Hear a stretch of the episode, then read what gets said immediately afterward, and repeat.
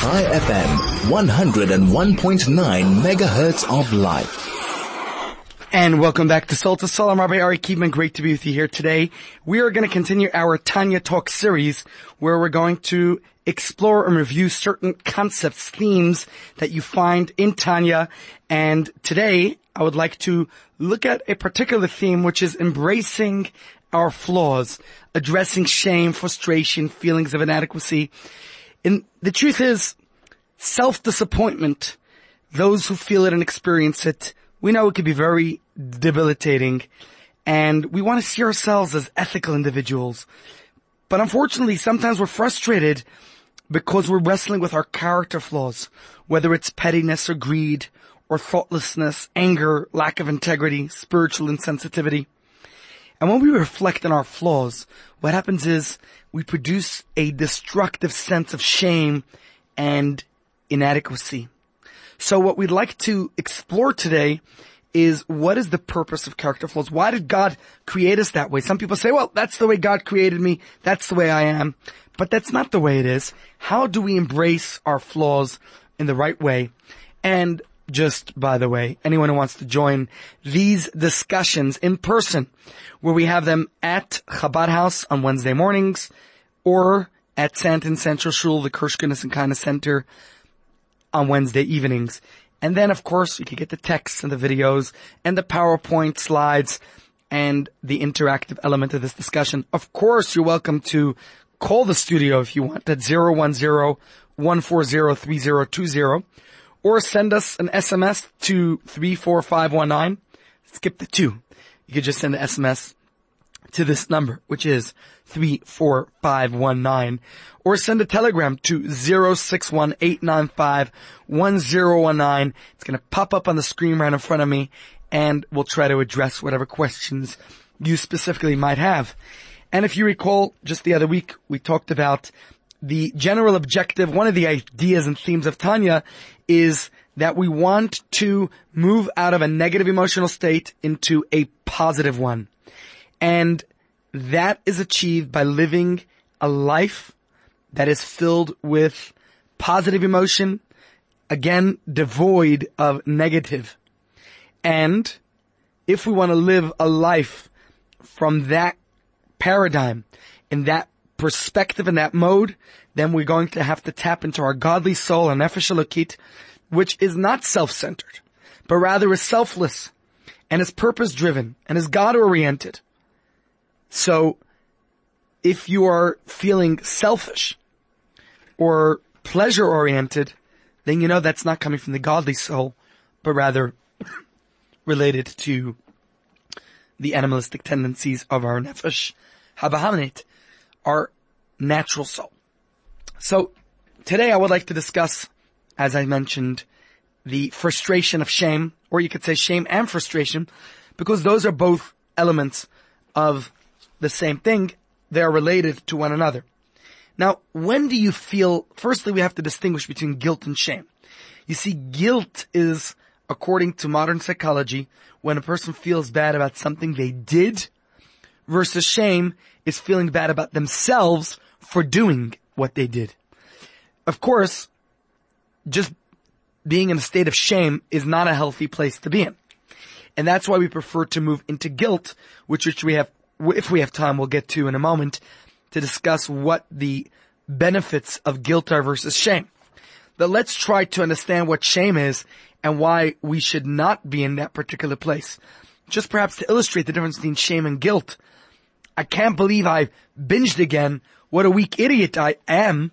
That's shame. It's about self-blame. Guilt is a little bit more productive because guilt is saying, I binged again. This is so harmful to my well-being. Or another example, a parent might say, I'm such a bad parent. I can't control my kids. I'm terrible.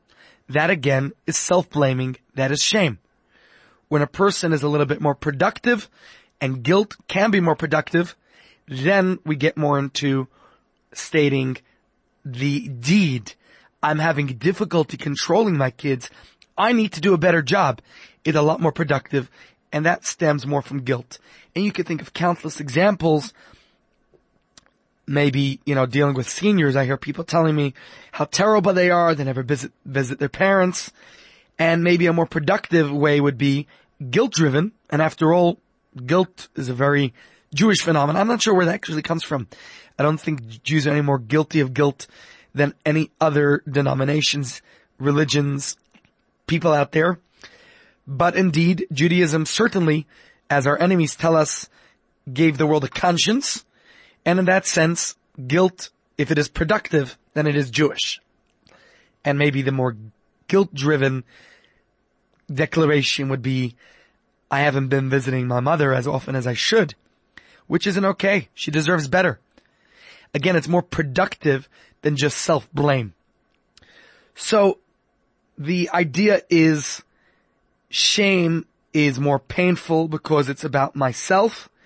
And I was part of the text that we were exploring in our course. We looked at psychologists who actually conducted a series of experiments where they examined the subtle difference that language actually has in our behavior. When a person is self-blaming, that shame element could be very detrimental. And one of the experiments, they actually told the participants that they were going to engage in some kind of task where they could win $5. And this was conducted by one of the universities. And what they did was they told the participants, the students, to read the sentence which gave them the instructions. And it also explained the purpose of this game, this experiment they were conducting, which was to gain an understanding of cheating on college campuses. But there were two possible sets of instructions that each student participating would receive. And the thing is they didn't know the difference because this was such a subtle difference. You see, one set said or chose the word cheat as a verb. So the way they worded it was, we're interested in how common cheating is.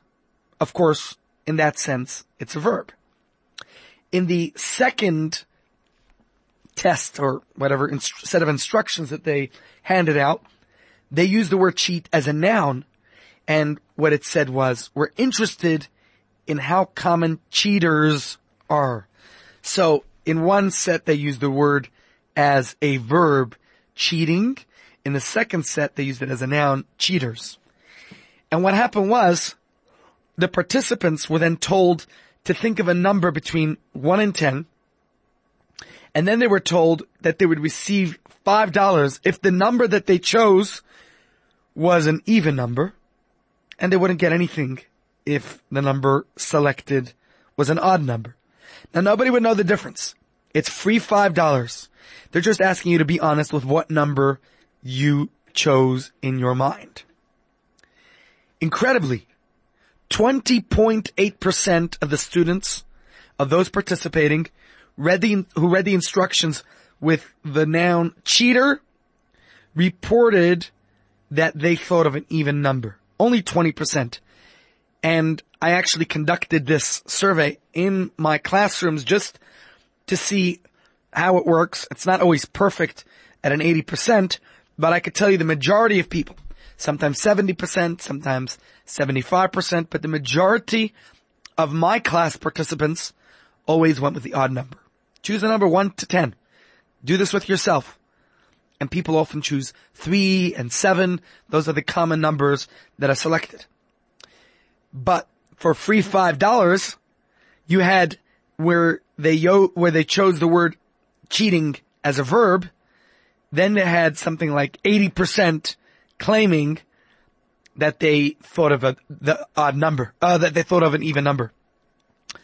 And that's quite ironic because obviously the word cheater as a noun, nobody wants to be dubbed as a cheater and they were less likely to cheat.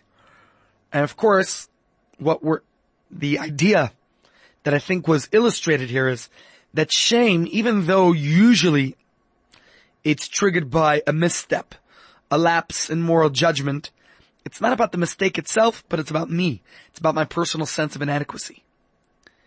People are bothered by their ugly character flaws, by their unhealthy temptations, by their proclivities, by their anger management issues, by pettiness and selfishness, greed, cowardliness, lazy, whatever it is, lack of discipline, spiritual sensitivity.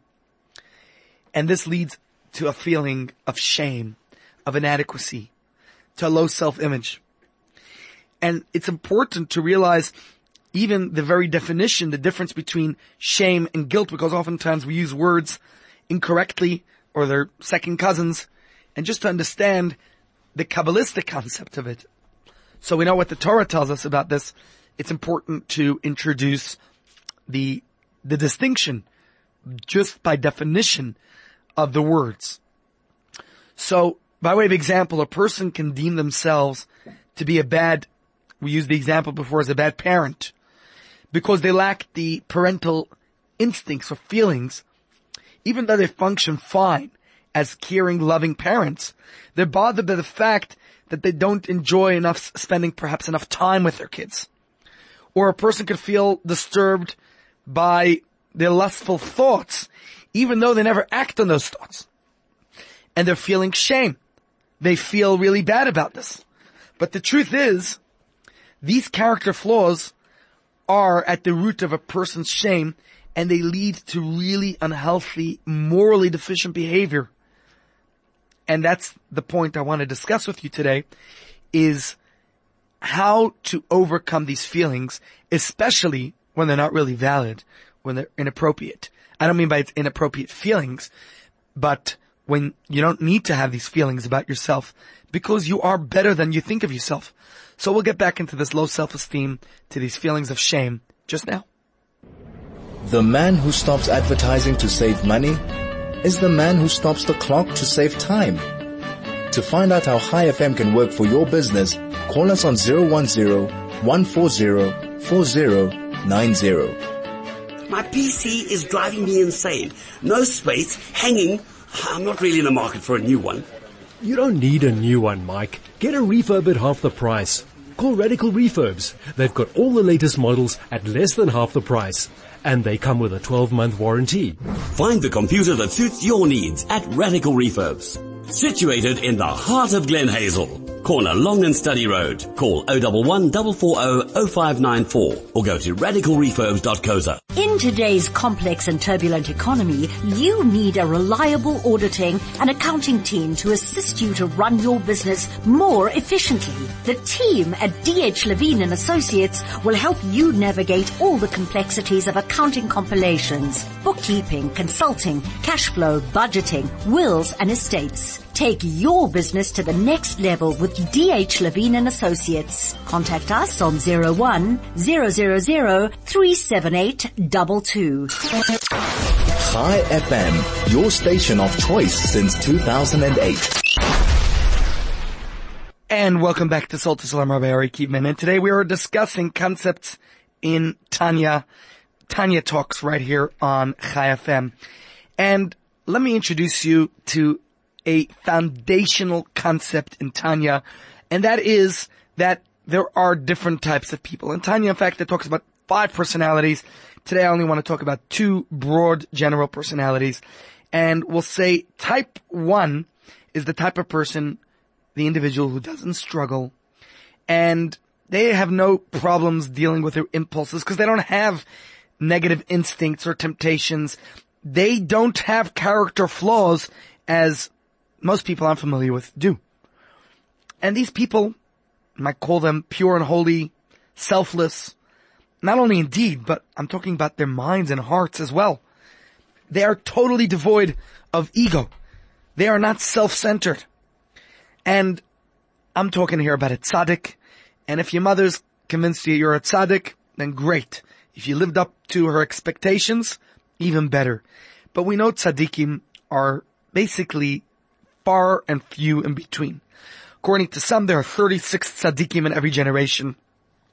36 righteous individuals, men and women who really are the highest caliber of personalities.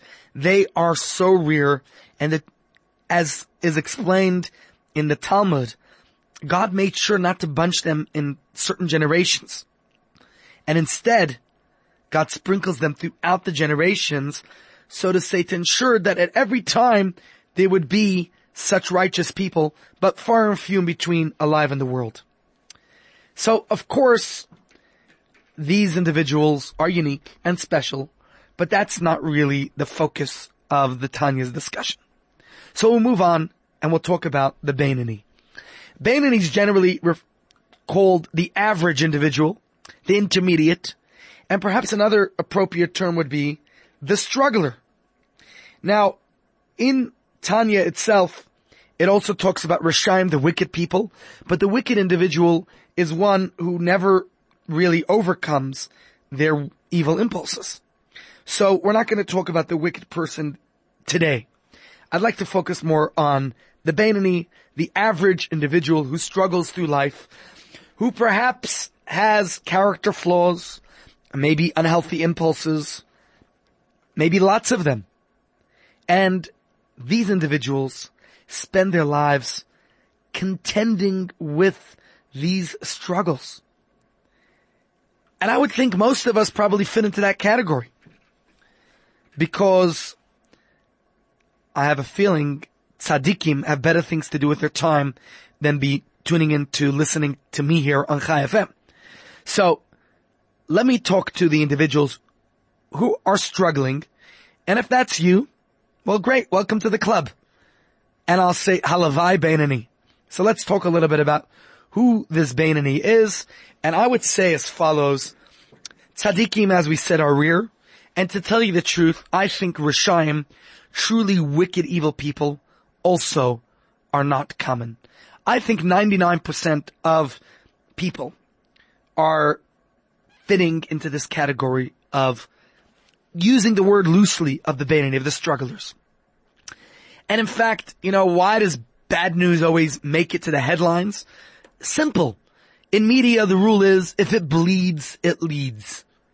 There's no reason people are doing good things all day. There's no reason why the media has to report on it. Because that's normal that people do good deeds, that people help each other out, that people are kind and hospitable and generous. Those are all normal human behaviors. That's why bad news makes it to the headlines. And that's why exceptionally good news also does. Because when something out of this world, of course that also makes it into the news. So let's talk about the ones who are struggling because that's probably most of us. We have our daily challenges and it doesn't mean we always succumb and capitulate to our struggles. Sometimes we are triumphant and victorious and overcome them. But that's what Tanya discusses. How to go about doing that. And so if you learn Tanya, which is really worthwhile, you'll see that everyone in fact has the potential, has the ability to be this Beinoni, to be the person who doesn't just have struggles, because we all do, but to be the one who overcomes their struggles. You know what it takes to go from try to triumph, just a little bit of oomph. And so that's what it takes. And that's what's discussed in Tanya, how you could overcome those challenges, those impulses, those emotions that are unhealthy within ourselves, and to really truly make changes in our lives. So previously we discussed how we all have two souls. It's a basic concept of Judaism. You could call it our two identities, our two selves. We have our divine God mission, um, or call it our so our our mission oriented or our selfless identity, which is our godly soul.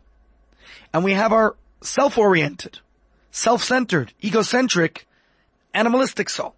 And the very basic difference, as we've said many times here on this show, is the animal is focused on the soil, whereas the godly soul is a soul.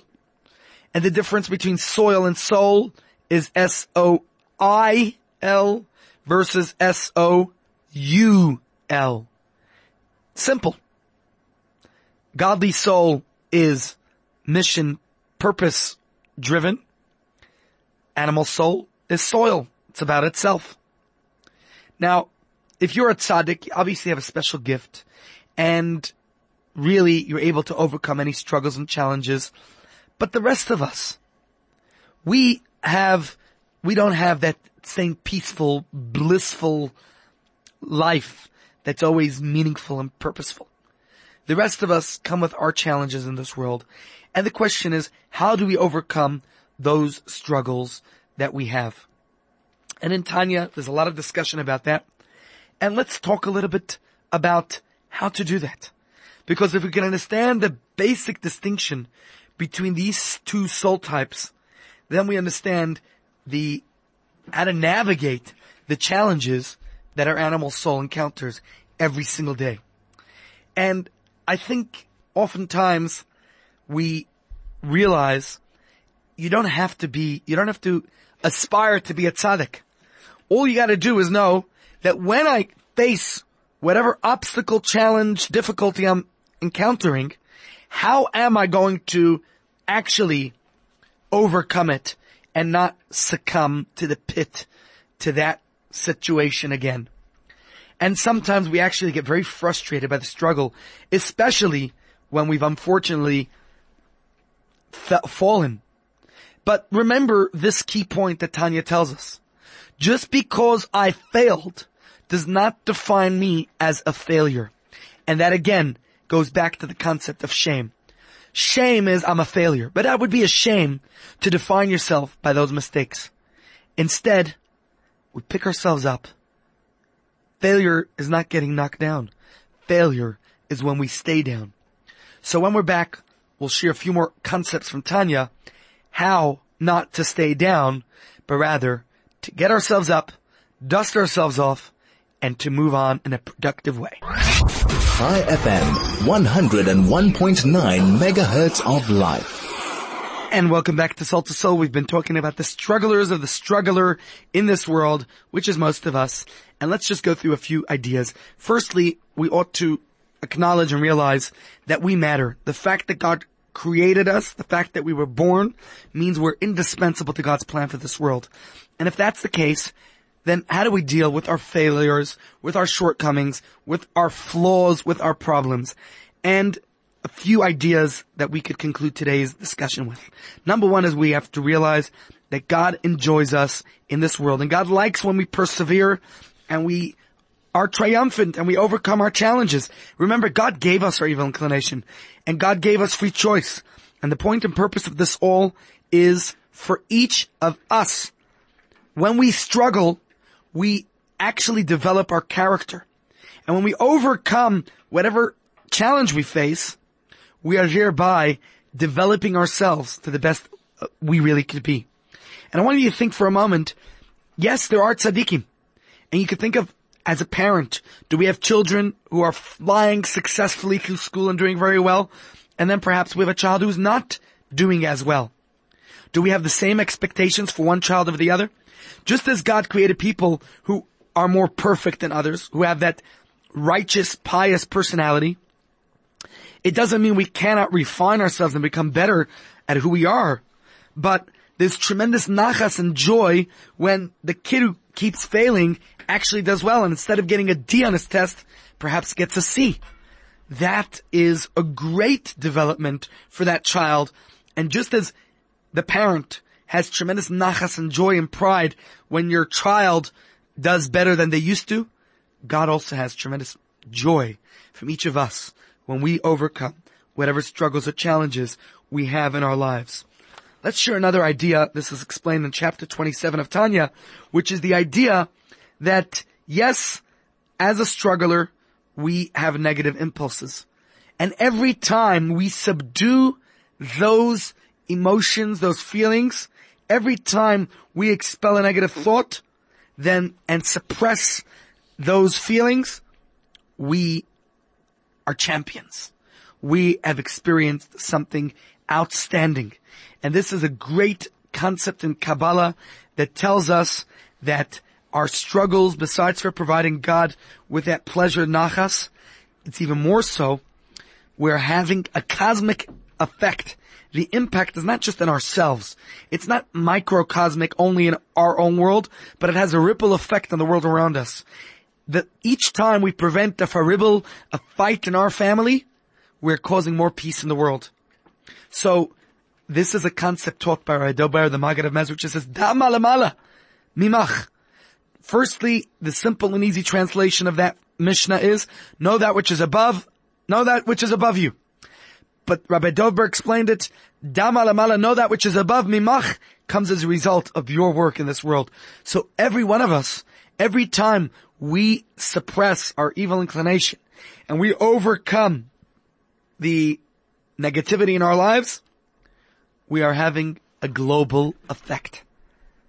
So yeah, making peace with our friends or neighbors, with our family, we are causing peace in the world. Let's see if we got time for one more concept in Tanya. And here's another interesting expression from the Talmud. The Gemara in Shabbos tells us a story about when Moshe Rabbeinu Moses went up to heaven to receive the Torah and the angels protested and said, what's this homo sapien doing in our midst? And God explains it coming to receive the Torah and the angels protest and they say, this hidden treasure, this spiritual gems, what are you going to give it to human beings who are fallible and make mistakes? And God tells Moses, well, you're a Jew. You'd be a good lawyer. You defend yourself. And so Moshe talks and he speaks to the angels and he asks them, what are the commandments? What are the instructions? Let's start with the Ten Commandments that God just gave the Jewish people. And he goes through them one by one. He says, tell me, do you have, uh, God sound the Lord your God who took you out of Egypt? Were you slaves in Egypt? God says don't steal, don't murder. Do you have those temptations? Don't commit adultery. Do you have parents to honor? Do you have feelings of desecrating Shabbos? Is there jealousy amongst you? Is there an evil inclination? And the angels conceded to Moses' claims. But you see, the angels were telling us that humans aren't worthy. We all, we're fallible. We have a Yetzer Hara. We have an evil inclination. And Moshe says, that's exactly what makes us worthy. The fact that we have an evil inclination. It's the, it's the language of the Torah that talks to us. Yes, our struggles have cosmic impact, but the struggling is part of the goal. You understand that every time we're going through our struggle, yes, we want to achieve a goal of overcoming the struggle, but the struggle itself is part of our journey in this world. And that's a profound concept. You see, our flaws are not an impediment to fulfilling our purpose in the world, but they are part of our purpose. If I feel that my purpose in life is only to do the right thing, then anything that makes it difficult to achieve that goal is obviously an unwanted nuisance. If the goal in life is only the final product, right, being good and selfless, whatever it is, then my character flaws that make it difficult for me to actually deliver that product are annoying. It's frustrating. Say, I want to get my wife a gift. It's her birthday. And what happens? There are challenges along the way. I'm lazy, so I don't make it to the shop in time. What happens now? Then I realize, well, going out there to get the gift is just a means. The gift is the end. But the truth is that the struggler is giving God two gifts. Number one is the struggle. And number two is the gift, is so to say the product. The struggle itself that I overcome my laziness, that I get through the difficulties and challenges is part of the gift. And that's how the Jewish perspective is so different than the conventional view that it's just a means to an end. Most people see value in struggle because at the end, it's the product that's important. But in Judaism, we see the struggle as part of our purpose. It's part of our process of growing and becoming a better individual is the journey of our struggle itself as well. And so if we align ourselves with our divine soul. And yes, we might have struggles and challenges in our life, but we realize that that struggle is part of shaping our personality of who we are. And so indeed our natural soul, our animal soul, yes, it wants self-gratification and it wants all those things and, and we don't want anything difficult in our lives. But if we look at it from a Torah perspective, we realize that the divine soul our nefesh elokis also feels no shame over internal flaws, over our struggles. It sees them as part of the journey of life. And so the next time you're going through any difficulty or struggle or challenge in your life, realize that's part of what's going to shape you and make you the person who you can best be. Wishing you, my dear friends, a meaningful and purposeful and exciting Shabbos. See you back next week, please God. Same time, same place. Stay tuned for the news.